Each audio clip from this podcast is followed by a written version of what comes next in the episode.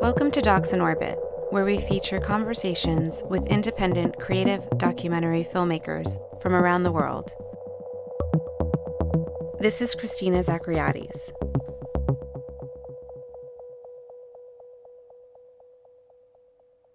In this episode, we feature a conversation with Nuria Giménez in Barcelona.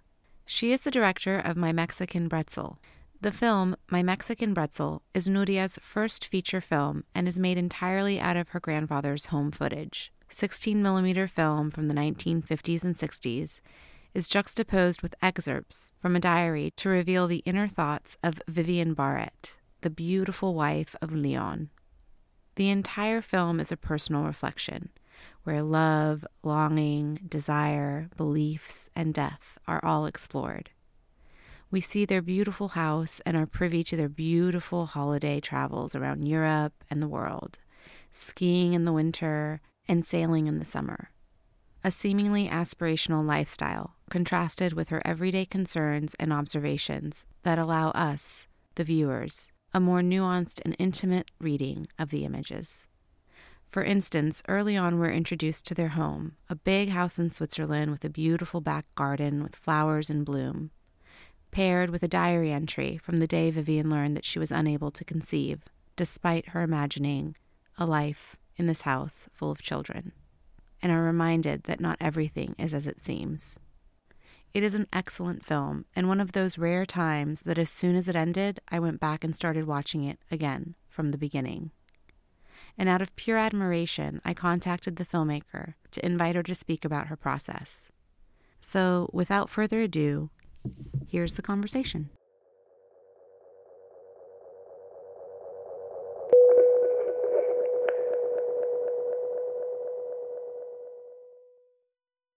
Hey, hello. Hi, how are you? Fine, thank you. How are you? Good. It's good to see you.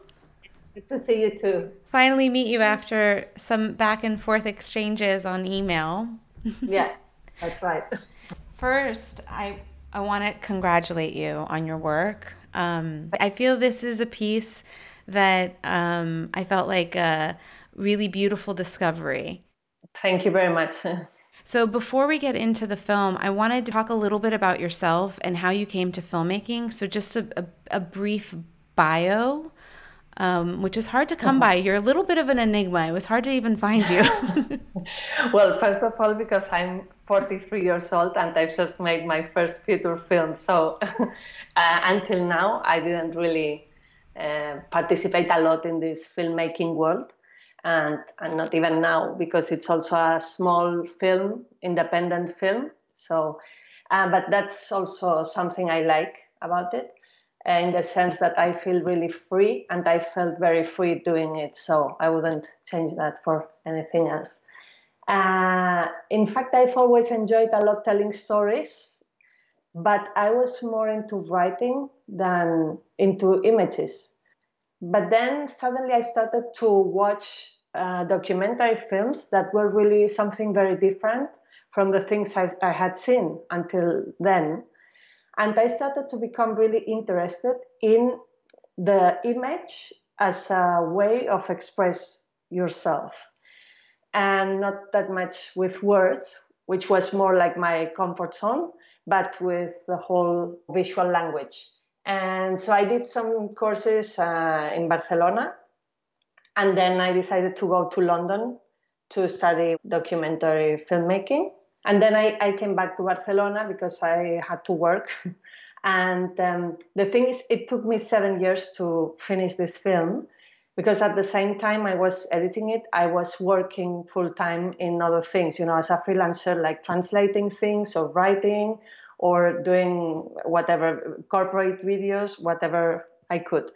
So that made that the process took a long time.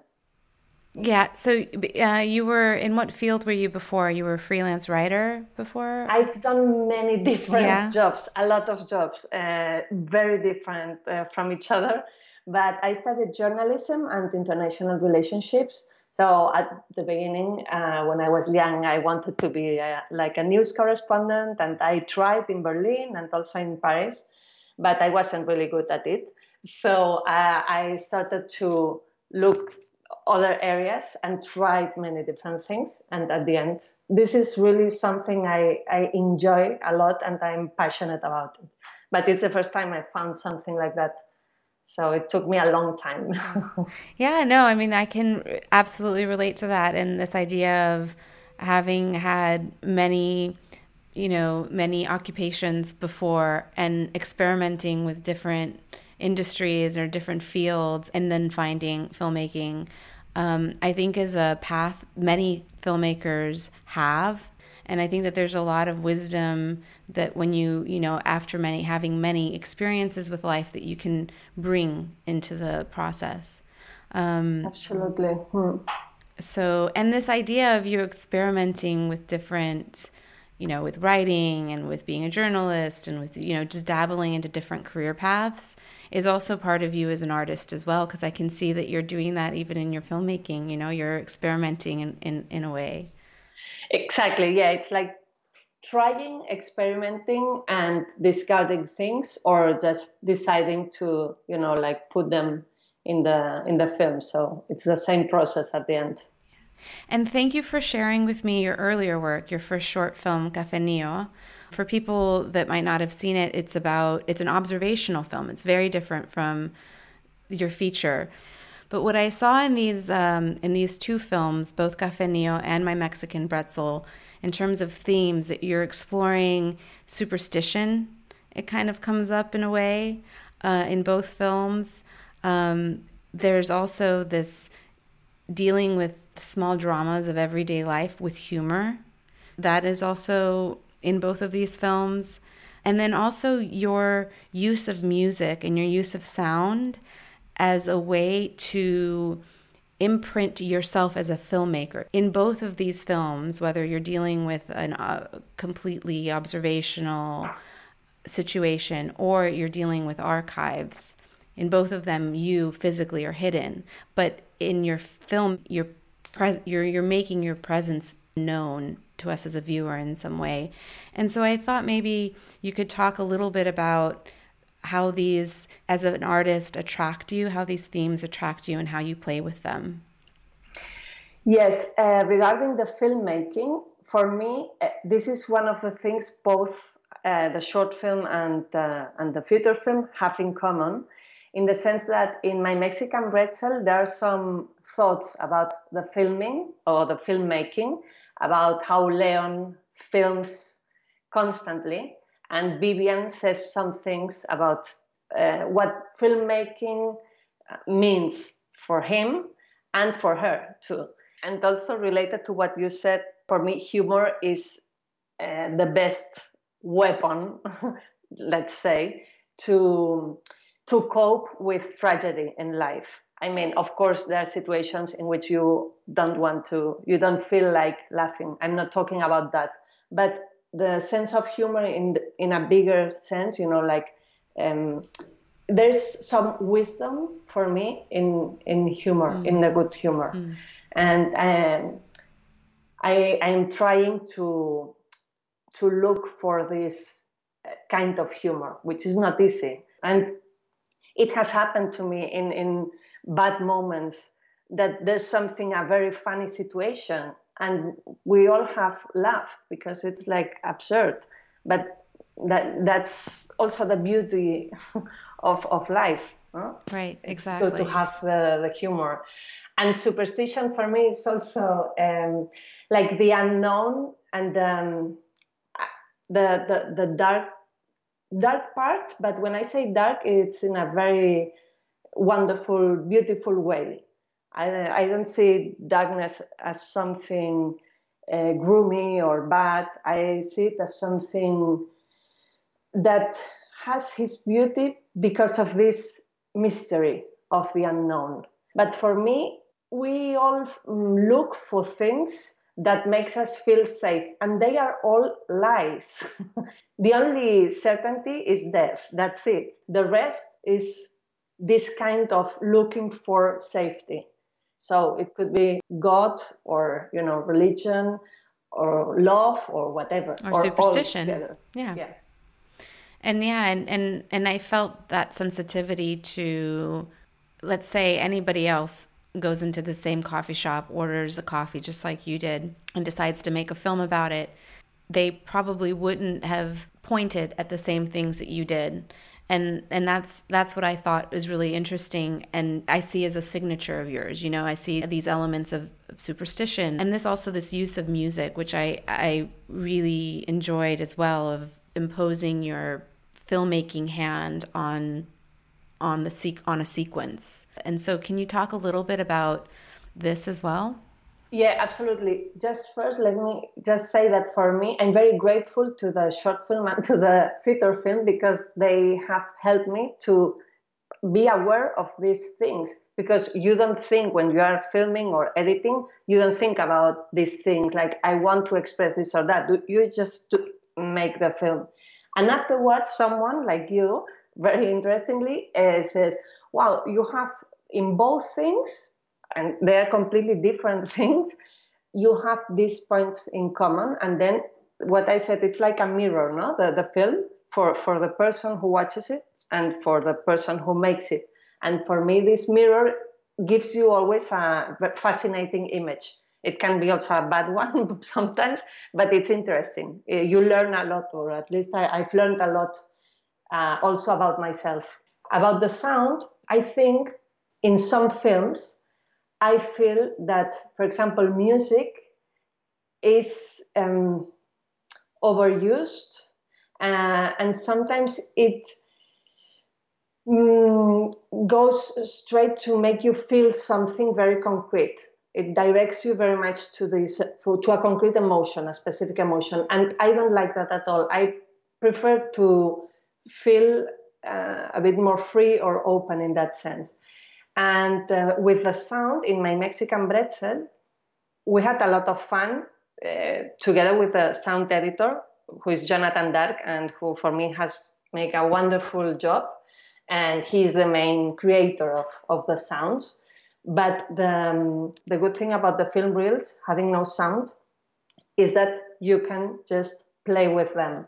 And what I wanted also is to keep a large part of the film in silence because I think we are all the time uh, with noises and sounds everywhere around nowadays. You know, wherever you go, there is sound and noise. and I enjoy a lot uh, watching just moving images. And that was for me also a kind of going back to the origin of cinema, which was moving images and just watch them. And also, I think that the silence helps that the moments of sound are really powerful. That's another thing because if you put all the time sound, it loses a lot the, the strength. And I think that the film needs this part of silence.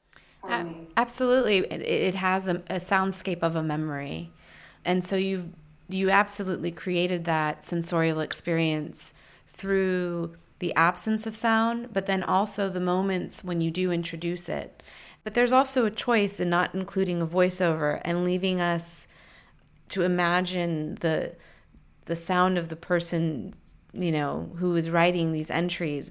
So yeah, could you talk a little bit about the decision? Did you consider voiceover at all or Yeah, from the beginning I also decided very quickly I didn't want voiceover. Uh, but I didn't know exactly why. So it was not a rational decision but somehow I felt it didn't fit. That's why at some point I tried the voiceover and I tried it and I discarded it immediately because for me there are two things, two, two main reasons. One of them is I didn't want to give all that additional information about Vivian Barrett. I wanted the audience to put the voice in their heads. You don't know if she's talking uh, with a sad tone of voice or if she's angry, if she's happy, if she's ironic, but you can just decide whatever you want. And then the other thing is a diary is for being read. You never listen to a diary. A diary is uh, almost like an intimate monologue of the person. So most of the people don't, you know, like read aloud their personal diaries. And I wanted to be somehow faithful to this idea of diary. And uh, I wanted that the person who was watching the film could feel that they were reading really the words of, of Vivian uh, Barrett. And for me, it's very interesting the idea of diary because, on one hand, uh, it's this intimacy, it's very, very intimate. But on the other hand, if you don't know anything else and you just take a personal diary of anyone, and it's a very weird feeling of you're you're just knowing the most intimate of that person but nothing else yeah and it's an interesting too because sometimes when you're taking or you're reading somebody's personal diaries sometimes it almost feels intrusive or voyeuristic and like a little uncomfortable as a viewer like like but in this situation and in your film i never felt this oh, I shouldn't be. I felt very invited into the experience. And I think because in the images too, the images are very inviting. Like you see the you see Vivian kind of, you know, like looking back at us or like they're showing us a tour, you know, like they they want us to see and and her observations, maybe it was the experience of having to read them. I almost felt this idea of a woman that felt a bit unfree and her diaries were her way of being free. I really appreciate that because that was the intention, and exactly this contention. She's she doesn't really feel uh, expressing herself to the world. She does it writing her personal diary, who only she's gonna read. And there was also something um, a, bit also female male, no, this kind of female thing uh, more insight, more content, and then the the man Leon that the camera is much more phallic, no, somehow, and he is also mad about vehicles and about speed and filming, and he wants to show that to everyone, and you can feel that in in in both of them, and there's something also related to to this female male thing, especially in the 50s and 60s. I, I was just going to say that too. I think that's uh, not just a male female dynamic, but it's also a specific time and place of when that. Because I see the same patterns in the film, in the footage of my grand of my grandparents too. Um, I want to pivot to another question though that I had the the marriage between the image and the diary entries. I, would like to talk a little bit about this because you said you had like 39 hours or I can't remember 29. You yeah. have 29 hours of footage. How did the relationship of writing to the image happen? Tell me a little bit about your process in finding these ways of pairing the the process was for me really very interesting especially the second part of it because at the beginning i started watching the images over and over and over again and i was choosing the images i i felt more beautiful i liked better and on the other hand i was writing all different ideas all kinds of different ideas that came into my mind i didn't know if I was going to use them or not, but I just was writing for five years everything that came into my mind. And what started to be interesting, of course, is when I started to put uh, the image together with the writing. Because, of course, there were lots of different options at the beginning. It was really difficult or chaotic, uh, but that was exactly this experimenting thing and then I started with the image. I started putting together the images and editing the images. And then I was putting the words uh, in the images. And then the story was more developed and it became a bit more important too. So that brought me to look for new images that could fit this writing or these ideas. And for me, there's above everything, there's a ludic thing about filmmaking. And in this sense, um, with the editing and also in this case with the sound creation. And if, if there's not a sense of play, I wouldn't do it because it's really funny. I mean, I, I had a great time making the film. You know, I'm playing around and just trying different things. A lot of things, uh, I had to leave them out. And this is something very important I've learned in, in this project. And it's also thanks to mainly the co-editor also, who helped me a lot, uh, Cristobal Fernandez, and uh, also to Andres Duque, who is a filmmaker I admire very much. And so they both helped me a lot to to understand. It's the same uh, with what I've said about sound, but with words and images. If you put a lot, uh, then it loses the power. So at the end, it was really like uh, playing again with the, these two elements and try to find a connection. But sometimes it was really amazing that when you find something that really clicks, you say, "Wow, it's." Uh, I, I enjoyed a lot the the whole process. Yeah, that's that's interesting because the humor of it is so subtle that it's almost it's almost accident it feels accidental as a viewer. Like for instance the idea that the lover's name the secret lover's name is so similar to her husband's name.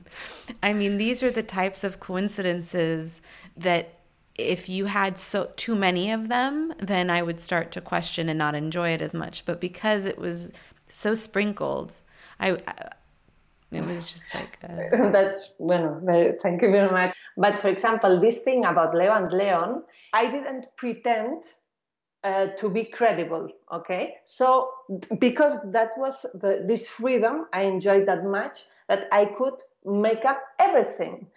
So I just started to write things that were completely non-credible at all. Like Eh, what are the chances that Leo and Leon had almost the same name? So when you are not trying to be credible, I think you are much more credible. If I had tried to make the story very truthful, it wouldn't have worked, I'm sure, because I wasn't looking for that. And then I was really surprised because the first people who watched the, it asked me, Who was Vivian Barrett? And I looked in Google for Karyapali, but I couldn't find anything. And and I was like, oh my God, people are really believing because Karyapali for me was, it was wonderful to, you know, create this character. And yeah, that, that's it. I think uh, there's, there's this desire to believe. And for me, this is also one of the topics of the film.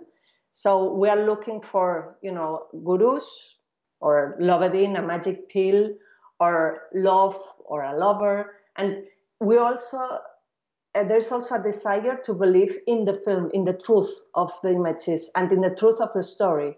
And we also want to believe in cinema somehow, you know. So for me, this is also uh, related. Yeah, so I was going to ask. I think the whole topic of the use of fiction in a documentary is a is a really big one. Uh, you do make it very clear in the very beginning that you are not to be trusted. well, I shouldn't say that you are not to be trusted, but that you that this isn't about credibility. And in the very beginning, you the the very first line is lies are just another way of telling the truth. Um so I don't know how to talk about this without giving it away, but let's just go here for a second because I watched it twice. I watched it in the first time the way it was without me knowing anything at all and I watched it again, knowing the the that this was the the film, basically that the f- film was playing with me with, in this way, and I had the completely same experience. So I don't know. I I don't know if we're ruining anything for viewers if they know or whether they don't know. Like I just I don't know. I, I don't know either, yeah. and uh, you're right completely. For me, if it works, not, not talking about the film, but about everything we were talking about, like Lovedin or like Aguru or whatever. If it works for me, it's fine. I mean, uh, at the end, for me, there's also this this thing about diaries and filmmaking uh, that exactly you're framing an image, for example, so you're already choosing a part of reality and you're just showing that part. And when you uh, write a diary, you are also choosing the the parts you want to tell but you're not explaining the rest of it So for me, this decontextualization is really interesting because that's already a lie. So when does the lie start? If I had tried to explain the real life of my grandparents, I would also lie. So as I, I said the other day, if I have to lie, let's lie properly, you know. and also for me, I, I told you, uh, my mother when when she watched the film, and that were the uh, her parents, she told me that you've made a more real portrait of them than if you have told the truth of their lives. And for me, that was amazing because this is from watching the images so many times that at the end, of course, at the beginning, you watch only the foreground. Then you start to see things in the background that are interesting. But then you start seeing things like subtle gestures or body language or a look. And they were 29 hours. So I've watched them, I don't know, hundreds of times. And then you really see a lot more than you saw at the beginning. And it changes a lot the whole perception of uh, the relationship, for example, of between them and also how she related to with the world so I thought that was also really interesting. Yeah, I want to go to actually the. I'd love to go to the discovery of the footage. Can you talk a little bit about what that was like for you when you first came upon this trove of 16 millimeter film? Mm-hmm. Most of them were 16 millimeter, sorry, and some of them were 8 millimeter, but most of them 16. So when my grandfather died, uh, he was Swiss um, in 2010 we found we found like 50 film reels in his basement and so we took them to back to barcelona because they were in switzerland.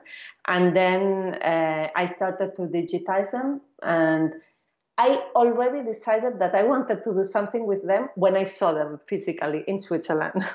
I, I was like it doesn't matter if they are in a really bad state i'm also gonna do something with them because i love you know this fascination of uh, old images archive material everything. But when i saw what was in it even more you know. So yeah that was it. And i also asked my mother if she felt comfortable with it of course because otherwise i wouldn't have done it. Right.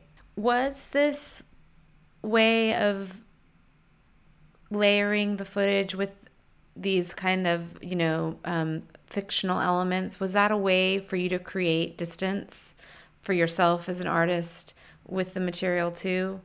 Because i know from personal experience finding archi- personal archives um, this is the challenge that many filmmakers face is how do you find the distance with the personal? Yeah absolutely. I mean first of all um, I was also sure from the beginning that I didn't want to talk about the personal lives of my grandparents. For me, that was a decision that was very clear from the beginning. And this also uh, gave me uh, this distance that you say. Somehow, even if that sounds maybe contradictory, I felt very comfortable using the images that uh, my grandfather filmed and where my grandmother was appearing all the time. But I didn't feel that comfortable at all uh, talking about their personal lives. Also, what I thought was uh, that the process would be much funnier and uh, I would have much more freedom if I could just make everything up.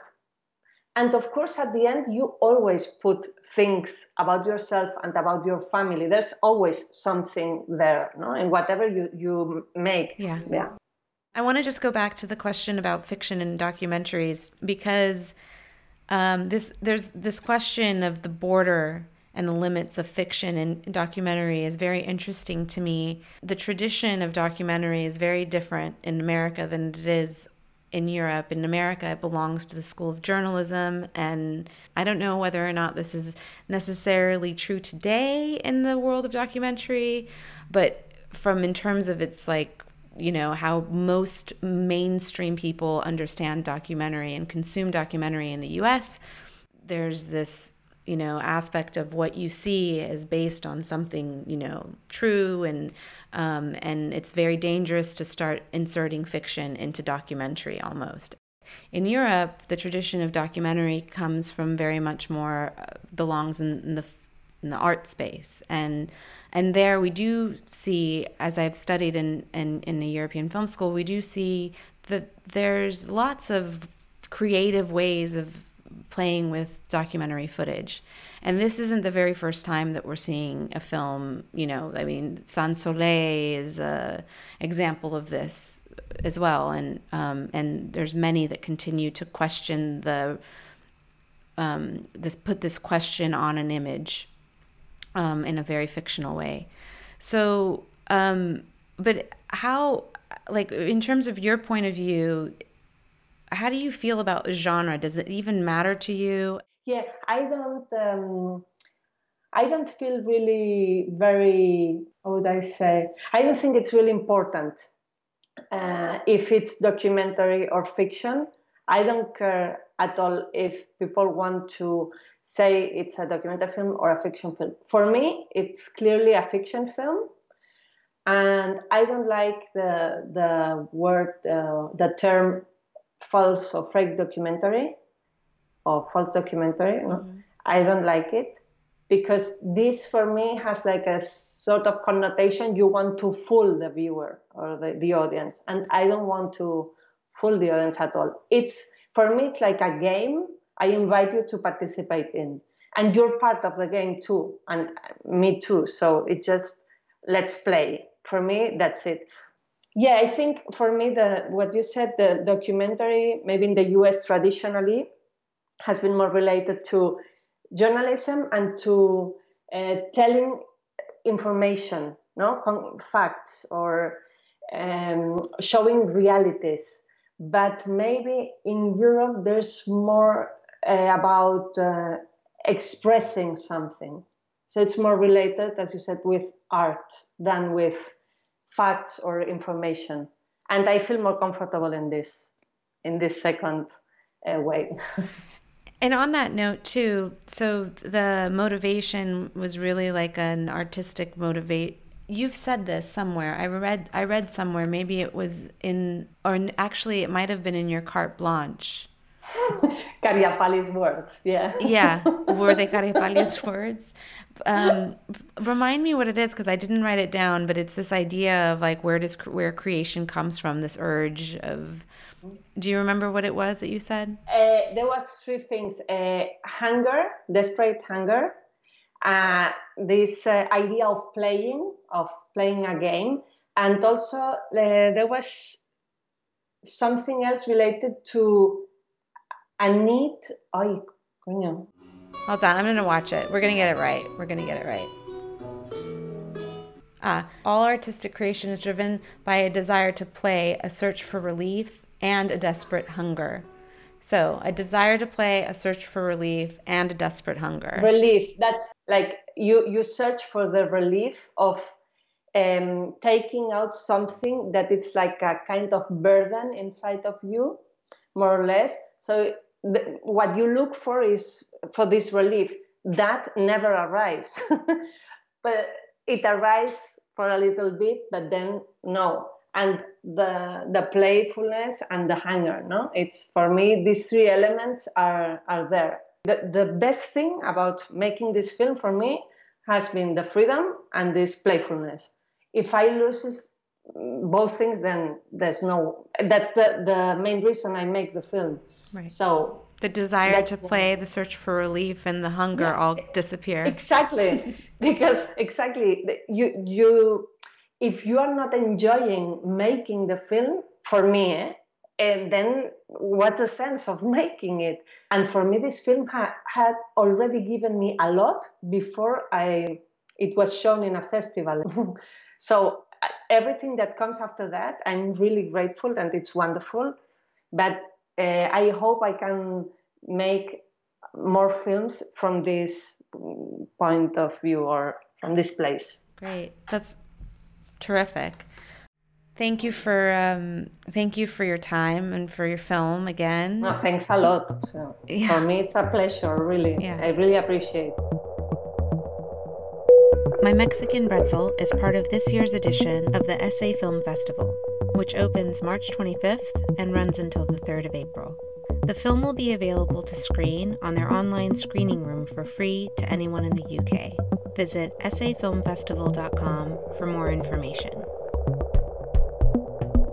Thanks for listening. If you like what you just heard, please be sure to subscribe to get future episodes and rate and review so that more documentary film lovers can find us. Docs in Orbit is an independent, volunteer run initiative. Please visit docsinOrbit.com for details on how to donate.